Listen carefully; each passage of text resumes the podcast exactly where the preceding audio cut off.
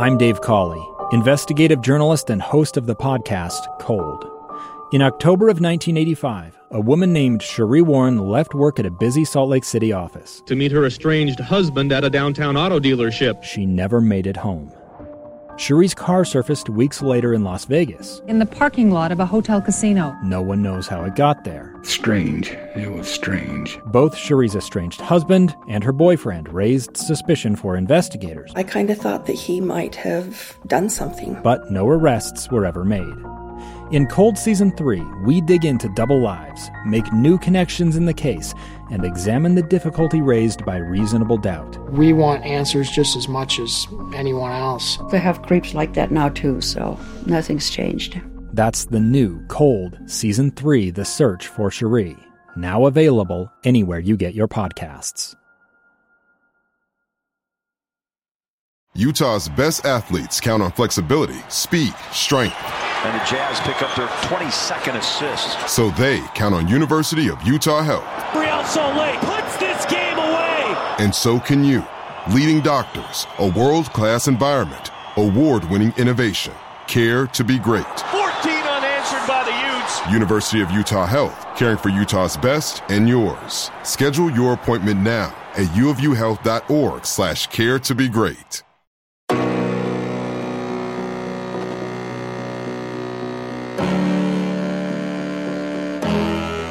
Welcome into the Crimson Corner podcast. It's always powered by KSLSports.com. I'm your host and Utes Insider, Trevor Allen. Thank you guys so much for joining me for another episode of the podcast. You guys can hit me up on Twitter at Trevor A Sports and also at KSL Sports on Facebook, Twitter, and Instagram. Have a good show for you guys coming up today. We'll talk with Phil Steele, the college football guru. He puts out a preview magazine every single year, and he just released his 2020 edition over the last week, and so we will catch up with him and talk about the Utes, the quarterback battle, the Pac 12, and much, much more coming up as we still continue to wait to see what happens with Utah and in the Pac 12 as far as the football season. We already know that the conference is going to a conference only schedule for the 2020 season, but uh, are they going to play it in the fall? Are they going to play it in the spring? Are they going nine games, 10 games, 11 games? How are they going to do this? So, hopefully we'll have answers within the next week or so because the uh, conference did say that they will have scheduled details released by no later than July 31st. So we have about nine days until they will have that announcement to us at least, and I'm guessing sometime in between that that we will get the answers for that. So, and then just to keep you guys up to date on some of the Utes that are in the NFL, the rookies. Bradlee Anae and Jaylon Johnson have signed their rookie contracts with the Dallas Cowboys and the Chicago Bears and it sounds like at least as of when we're taping this, Leki Fotu and Terrell Burgess still need to sign their contracts, but they are starting to report to camp and starting to get their professional careers underway. And then Utah linebacker Devin Lloyd has been named to the Butkus Award watch list, which it, the award is given to the best linebacker in college football. Really happy to catch up with our next guest here on the Crimson Corner podcast. We go to a guy who is full of information, a college football guru. He puts out a college football preview magazine out every single year, and it is the absolute best in the entire country. We go to Phil Steele. Phil, how are you, man? You know, I'm doing great, Trevor. How about yourself, my friend? Doing pretty good. So I just want to take a you know step back, talk about the Utes from last year. Obviously, 11 win season you had them pegged to go to the college football playoff, and I feel like had they beat Oregon in that Pac-12 championship game, they would have been there. But obviously, lost the last two games. You know, also losing to Texas in the Alamo Bowl. But all in all, what were your thoughts on Kyle Whittingham's team in 2019? Yeah, they were exactly who I thought they were last year. You go to the fact that uh, you know they had a great run defense all season long. They had a balanced offense. They sort of dominated teams down the stretch heading into that Pac-12 title game, and I felt really good about that number one surprise team pick with Utah last year going into that game against Oregon, but a disappointing effort against Oregon, as you mentioned, disappointing finish to the season. So it's a Utah team that I thought had playoff potential. They lived up to it, just came up one game short, unfortunately. Yeah, and, and it obviously seemed like that they just could not stop the run game. We knew going into that game against Oregon that it was going to be the battle of the trenches with Utah's O line and Oregon's D line, and then the other way around. It was just who was going to win the battle, and it just seemed like Oregon's D line was too much for Utah to handle. Yeah, fourth down conversions hurt a little bit too in that game. Uh, Utah was going for it a couple of times and came up short. And I thought those were some some key plays that switched it around. But yeah, Oregon had one of the best offensive lines in the country last year. I, I had them rated as the number one offensive line coming in, and they lived up to that billing, especially in the Pac-12 title game. As we look ahead to this year, obviously Tyler Huntley, Zach Moss, Bradlee Anae and company are gone. Utah will have to fill nine new uh, starting spots on defense and then three key starter positions on offense. I want to start out with uh, a quarterback position. Jake Bentley comes in as a graduate transfer, but they've also picked up and, and he's now eligible now Texas transfer Cam Rising. In your magazine, you have a Jake Bentley beating out Cameron Rising in the quarterback battle. Why Bentley over Rising? You know, it was one of those 51-49 things. Uh, you take a look at Bentley. He's a guy that does have more experience coming in. He's got a big arm. He's got SEC experience. He's got the great mentality. Uh, and he's, he's a coach's son. He's a professional, makes good decisions. So he's a QB at 6'4", 220, can definitely do it all. But Cam Rising – this guy is a, a big, strong kid as well. He's 6'3", 225, great escapability. Bentley was my number 11 rated quarterback out of high school. Rising was my number 15 rated quarterback out of high school. And you know, the thing about Rising, he did well on the scout team last year. So I think what uh, Coach Whittingham's got himself in a pretty good situation here. A two horse race, uh, and he's going to tailor the offense, I think, to whichever quarterback wins it but it should be a, a pretty good depth at that quarterback position, which is unusual. Is that most schools, when somebody doesn't win the starting job, they transfer. But at least here, we got two guys battling for the job, probably all the way into uh, when we start this thing off. One of the key things for Utah coming back is that they have a really good old line coming back with, you know, they only lost one starter in Darrin Paulo, but then you look over on defense. They obviously had seven guys drafted into the NFL. Six of them came on defense and basically you have to fill in a whole new new secondary. How big of a challenge is that going to be, especially during this time where Utah didn't have spring ball?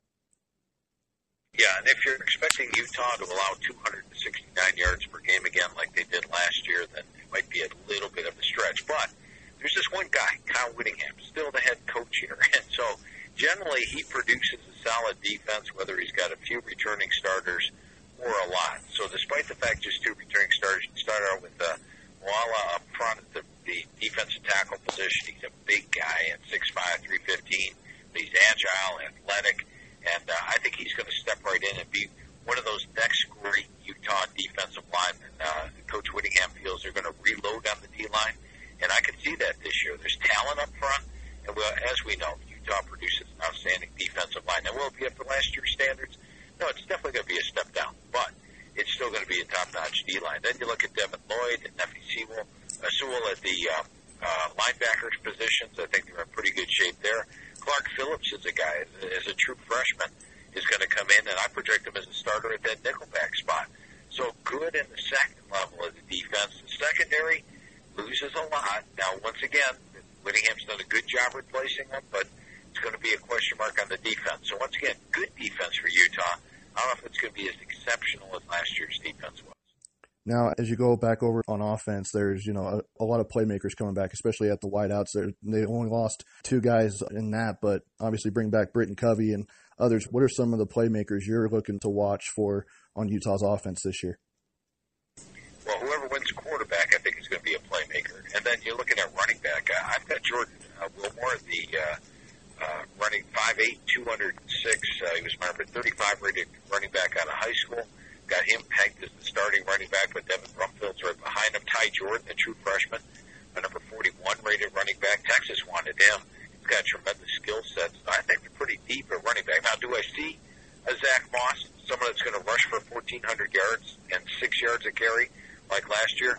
No, I don't see that. But I think it's going to be more of a running back by committee and they'll be productive. You look at the receiving corps, you know, Brant Kuithe is one of the top tight ends in the country. And, uh, you know, then you go to Britton Covey at wide receiver. They've got very dangerous there. Fotheringham is another solid tight end, Bryan Thompson.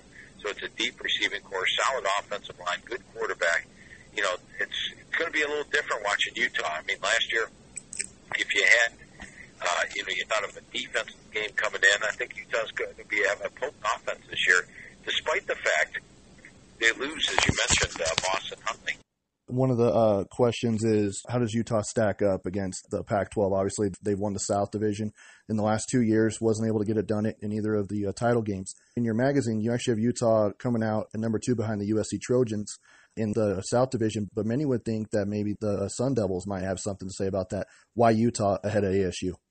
I think when you when you look at Utah the offenses we touched on. If you go to Arizona State, uh, I've got a couple of questions. The questions would be maybe at the offensive line. When you look at the offensive line, they only have one returning starter up front, so Utah definitely has the better offensive line.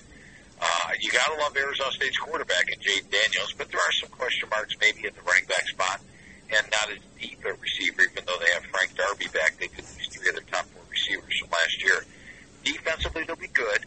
Uh, and right there, but uh, I thought Utah was a better team last year. The teams are sort of equal experience-wise heading into this year, and that's uh, one of the reasons I picked Utah ahead of Arizona State. It was close uh, between the two, but I, I think that Utah is going to be a legitimate challenger to USC in that South Division.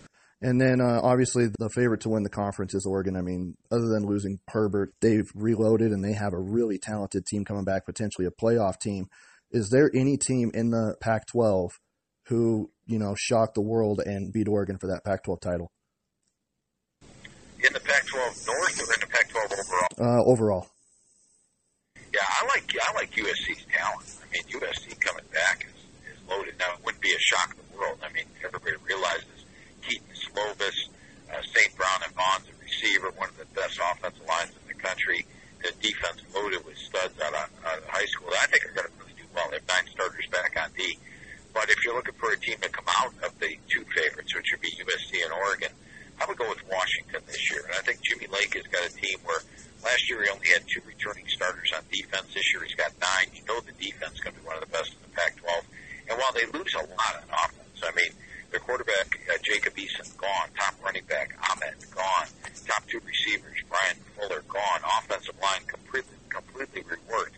Uh, you have question marks there, but I think they could be answered. I like Jacob Sirmon uh, at the QB spot. Newton looks pretty good at running back, and uh, the offensive line. When I was going over the team with Coach Jimmy Lake, uh, we both had questions of the offensive line going in, but after going through the three deep, they've got good size throughout. Average about 320 pounds across.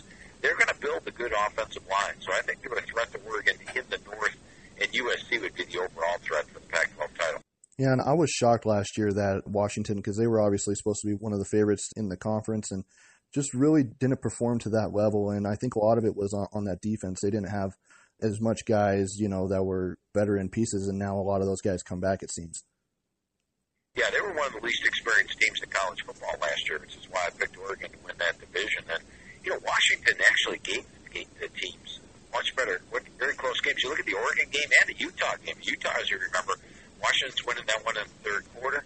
The Oregon game, Washington's winning that one in the fourth quarter, and that surprised me a little bit because Washington wasn't an experienced team last year, so they actually played Oregon and Utah closer than I thought. I was sweating bullets in that Utah Washington game uh, for a good portion of it. As you know, I like to root for the teams I pick highly in my magazine. So I was a Utes fan last year, and uh, Washington gave me a little bit of a scare.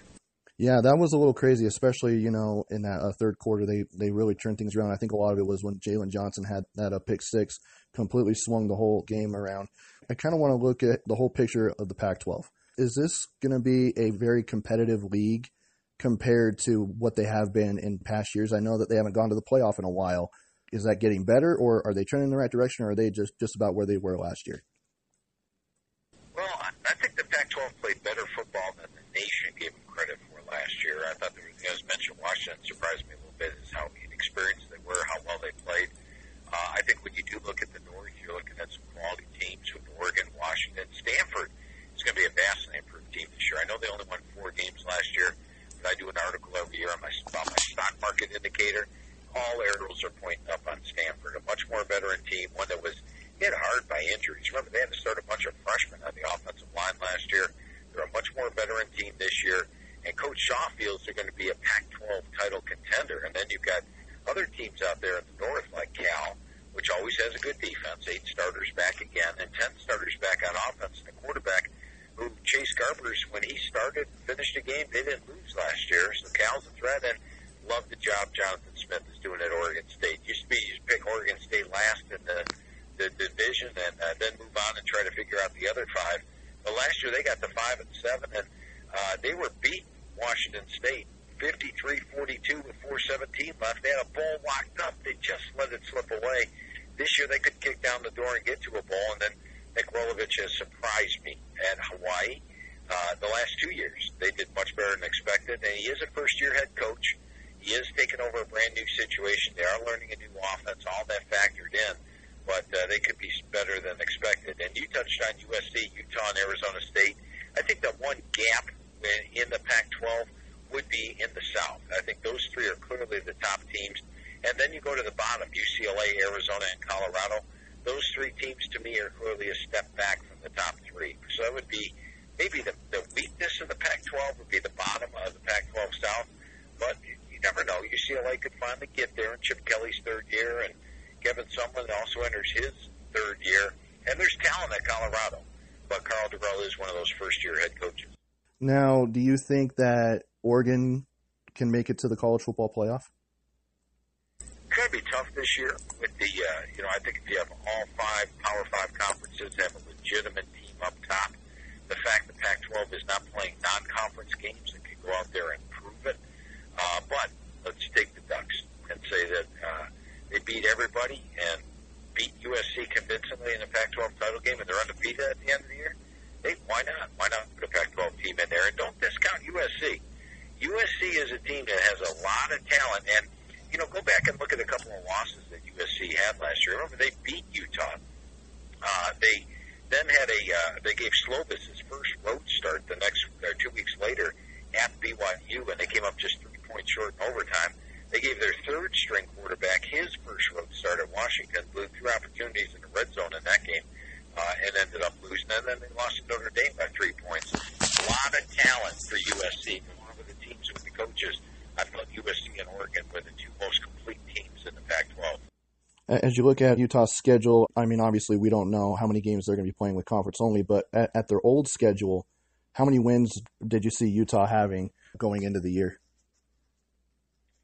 Uh, the games I had them a, a slight underdog in would have been Cal and Arizona State, and USC would have been a toss-up game at home and favored in all the other games. So I think the USC game is pivotal uh, for the Pac-12 title chances, and that's why I consider Utah, despite the losses, despite the fact they're number 127 on the experience chart, being a contender with USC because USC does face um, a little bit of a tougher schedule. USC draws Oregon, and they have to play them on the road this year. They also have to play at Utah and those two factors could go into Utah actually winning the Pac-12 South this year.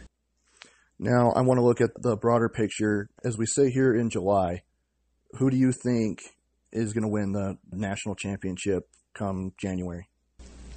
Oh, Trevor, I went way out on a limb on this, my friend. I went with uh, Alabama out of the SEC making the playoff. I went with Clemson out of the ACC. How about Oklahoma out of the Big 12? and uh, oh, Ohio State out of the Big Ten, all four teams making the playoff. How's that for going out on a limb this year?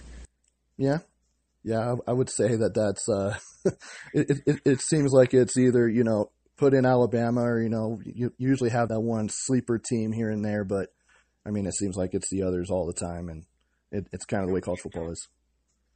Utah was my sleeper last year. To know who my sleeper is this year? Who? Uh, we're going to the SEC. Taking Texas A&M. Mm. Let me give you a couple reasons. Let me give you a couple of reasons why. Last year when I went over the team with Coach Fisher, two things stood out to me. The first thing is they played a brutal schedule. And as it was, they took on three teams that were ranked number one. Number one, Clemson. Then when they played Alabama, the Tide was number one in the country. Then when they played LSU at the end of the season, LSU was number one in the country. They also took on the number four and the eight ranked teams in the country. So they took on five top ten teams last year. And I remember going over the team with Coach Fisher last year, and two things stood out. The schedule. Second thing was the fact they had very few seniors, so it was a young team. And I said, Coach, I'm going to put you on my national cover next year. Well, next year's here. And guess what happened? They're a more veteran team. They have 17 returning starters, veteran quarterback in Kellen Mond. Uh, they're, they're more talented, more experienced than last year. The second thing is the schedule. It drops to number 66 in my schedule rankings. Uh, they might play one top 10 team all year long. So keep your eyes on the Aggies. They could sneak in there. They have to do what LSU did last year, which is going to Tuscaloosa and beat Alabama, which is why I didn't pick them necessarily to be the Final Four, but I think they have the talent and the schedule to be that sneaky team that sneaks in there. Something you vote on is the uh, highest award in college football, and that is the Heisman Trophy. Obviously, Justin Fields is a guy out there as well as Trevor Lawrence. Who are your early favorites to win the Heisman? Yeah, those would be my top two favorites. Naturally, if you're a quarterback for an undefeated team, putting up big stats, you know, with Justin Fields, he had everything. He had all the intangibles you want. The only thing I wondered about last year was can this guy read a defense? And then as it was, they uh, he had 41 touchdown passes and three interceptions. Well, guess what? this guy can read a defense. So that that was uh, a, a point. And I've got Ohio State winning it all this year. So I've got Justin Fields winning the Heisman, and then Trevor Lawrence is a guy who last year maybe took a few chances early. Maybe felt invincible. He had eight eight interceptions in the first seven games. Uh, but then all of a sudden, the last seven games, 22 touchdown passes, zero interceptions. Clemson's got a schedule where they'll be favored in every game. I think those two are your top two favorites. Other names to toss out there: Sam Ehlinger at Texas, Spencer Rattler at Oklahoma. You got to have an Oklahoma player on your list, right? Yeah. A quarterback, I should say. Uh, Chuba Hubbard of Oklahoma State, who had a couple thousand yards last year, and Kedon Slovis of USC, also in the mix this year. Kedon Slovis, I like that pick. I mean, as far as a dark horse, I think that he could have a really special year, especially because they only lost, I think, one big weapon at wideout for the Trojans. And but I also think that this is kind of the year where Clay Helton's got to win now in order to keep his job. Yeah, he's been on the hot seat the last couple of years. In fact, people, some people were amazed he, he didn't get fired last year. But look, and if they can stay healthy, unlike last year when they suffered a lot of injuries, um, then I, I think they, they have a threat to, to really make some noise this year. Well, Phil, something that I've I've loved about this, you know, you've put out the magazine at a really good time because you know people are still in quarantine and things like that, and a great thing to pass time is to catch your your magazine. So if fans haven't gotten a hold of it yet, which I don't know what they're thinking if they haven't, where can they find your college football preview magazine?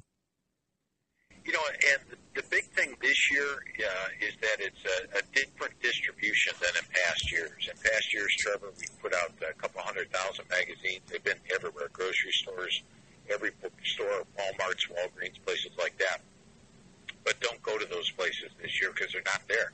The only places that they're out in stores is Barnes and Noble and Books a Million. So if you go to a Barnes Noble or a Books a Million, you can get the magazine there. And if you don't have one in the area, you can go to philsteele.com. That's S-T-E-E-L-E dot com. We only printed 50,000 magazines this year, so a lot less magazines. Go to philsteele.com uh, to get it, or Barnes & Noble, Books A Million are the exclusive dealers this year. And you guys can also follow Phil on Twitter at PhilSteele042. Phil, it's always good to catch up with you, and uh, hopefully we'll have a lot of college football to talk about throughout the year. Thank you so much for joining me. Sounds great, Trevor. Always good talking football with you, my friend. And there you go. That was Phil Steele. Make sure you guys check out philsteele.com. I ordered his digital version, and, it, and it's just as good as the book itself. So I would recommend going over to philsteele.com and order yourself a copy of the College Football Preview magazine. It's always good to catch up with him. He's such a wealth of knowledge and puts a lot of work into these preview magazines each and every year. Talks to tries to talk to every single coach in college football so I'm glad that I was able to catch up with him. I've, I've known Phil for the last few years and have gotten to know him, and he's always a great guest to talk college football with. So make sure you guys check out his stuff at philsteele.com. Well, that will do it for this edition of the Crimson Corner podcast. Make sure you guys check out KSLSports.com and follow me on Twitter at Trevor A Sports and at KSL Sports on Facebook, Twitter, and Instagram. Until next time, you've been listening to the Crimson Corner podcast, as always powered by KSLSports.com.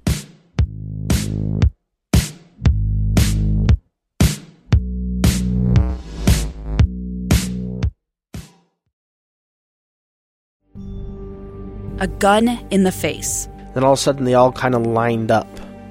They pointed their guns at me. And this is the point where I thought, I'm going to die today. Started two years of horror for an American in Venezuela. They said, You need to give us your phone and get ready because you're coming with us.